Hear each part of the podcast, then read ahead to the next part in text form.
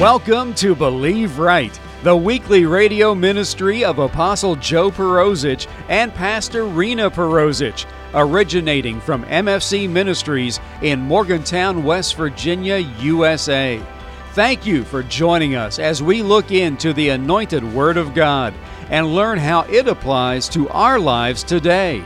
Jesus is alive and is healing, blessing, delivering, and changing lives all through placing faith in Him, taking in God's Word, and beginning to believe right for all areas of our lives. Now, here's this week's broadcast. You are bought with a price if the truth is known. He'll let you do it, but your life is really not your own. It was bought by the precious blood of Jesus, who left heaven and bought you back after Adam sold us out healed you, saved you, delivered you from the curse for service. Like I said, sometimes we want the healing, but we don't want the healer. You know, uh, James 4 7. You notice the word, it says, Submit yourself to God, therefore God resists the devil, and he will flee. And, and uh, don't please don't think I'm going to preach on submission, but I am because it's submitting to God. You're really not submitting to me, so I'm safe. I don't really care. No offense. I don't care. You submit to God, we'll be okay. I've never had anybody that submitted to God that we had a lot of issues okay? Because God works through his leadership. It says submit first. You're trying to get rid of the devil? It says submit yourselves therefore to God. That's the first thing he said to do. Then you resist the devil. After you've submitted to God, you resist the devil. Interesting that you have to do it in the right order, isn't it? And when God writes things in the right order, that's what he, he expects. Don't think I'm crazy, but you know that's why I love the crazy people that have hellacious lifestyles that get saved. Please forgive me for talking like this, but their mind might be a little crazy from the drugs. They might be a little crazy from too much alcohol, but God bought them back and they're willing to give something shot out of them. Give me those crazy people. Give me the loony birds, buddy. I love them. I don't like them. I love them. They are so appreciative that God bought their life back somehow from a horrible place they might have a little crazy look in their eye every now and then and stuff, but them's my kind because they are willing to give their life back because they knew they were toast without him. They're so grateful to have him, they just say, I don't know what we'll do, we'll do something. They don't care how they live, they don't care how they look, they're going to do something for God because they're so thankful because they had no life without him. Jesus went after them kind of people. The rejected, the abandoned. And I'm not saying your church should be full of that. It shouldn't. It should have the other people in there too. But he went after those people. They anointed him with oil. The women was brave enough to go to the tomb, buddy. No men run to that tomb. It was all them women that he ministered to that was going to go anoint his body for burial and found out he wasn't there. They, Mary was grateful. Gratitude will make you take risks that you'd never take if you're unthankful. Gratitude will make you a risk taker. Your gratitude to keep your word to somebody who treats you good, you'll go anywhere for them. You'll, you'll risk your life, see?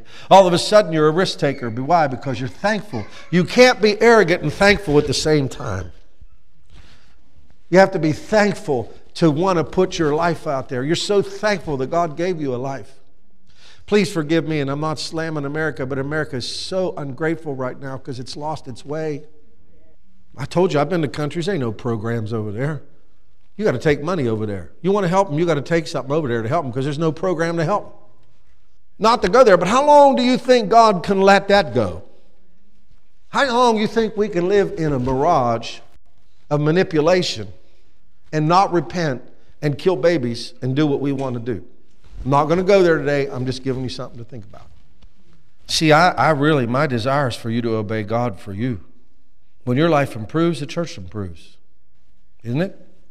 Can't you do more for God when you're in control of your life than when you're in it's running you? See, I'm, I'm, my, my whole deal with all these years is to put you in a place of dominion over your life.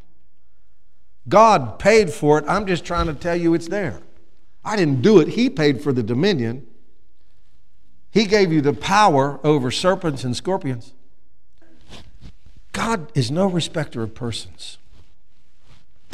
It sounds so repetitive, and, please Think about what I'm saying. But your finances and your debts should be lower now than they were when you got here. However long years you've been here. Now I realize if, if you if you buy houses and you create debt, I mean I, I told you I'm not I, I, it's nice if you can pay for a house. It just rarely happens. But I think if you buy one and you're building equity, you're good. We, we, we don't have a problem with that. But all I'm talking about is the overall consumer debt in your life. You, you should be making headway going with God in, uh, every year. You should be doing better. In Jesus' name. I mean, He did redeem you financially too, and your health, and He redeemed your mind. It was a complete package of redemption when you got saved. Now, listen, you can't single out on the one you're doing good with and think you're all right. You can't do that. If you're having success financially, that's wonderful. That's cool. How about your relationships? How are they? You got any? You got any people that really want to be around you? If you're a Christian, you're a, you're an anointed one. Are you, are you invested in your life in anybody and discipling them at all? Or people, or no, no, I'm talking about real Christianity. I'm not talking about talking about their husbands, talking about their wives and your problems. Nope. I'm talking about who are you investing and releasing word and scriptures in and calling yourself a Christian? Who are you using? Who are you building up with your faith that you got when you met Jesus?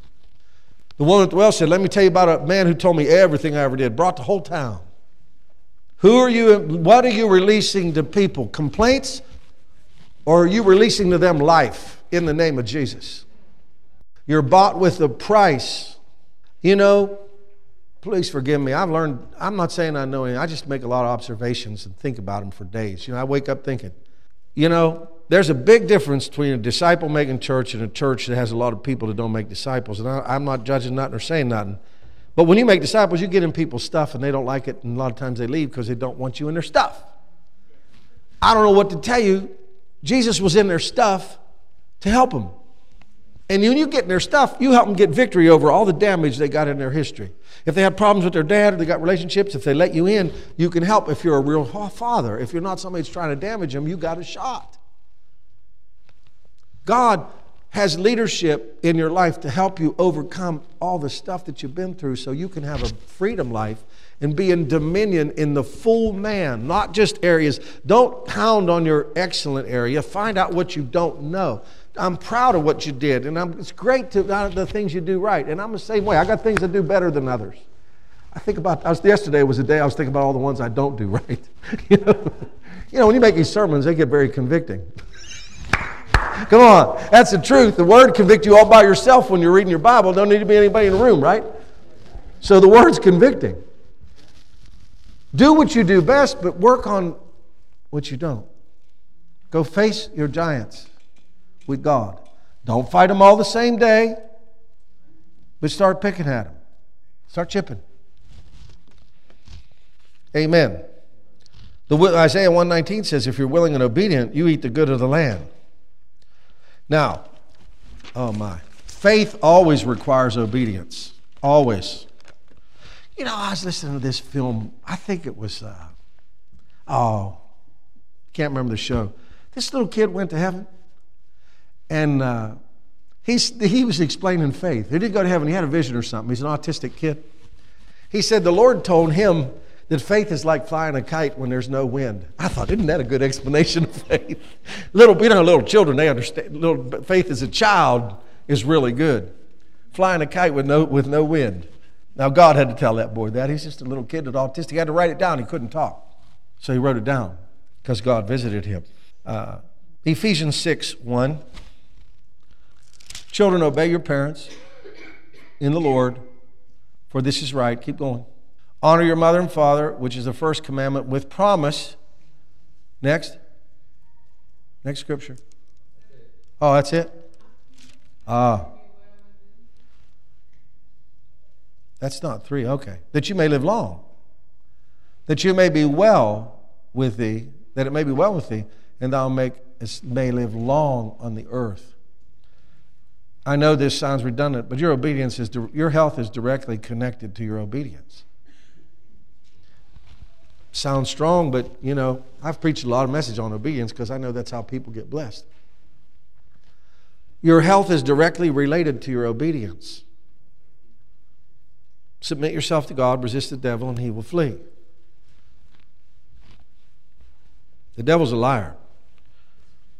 Psalm 84, 10 and 11.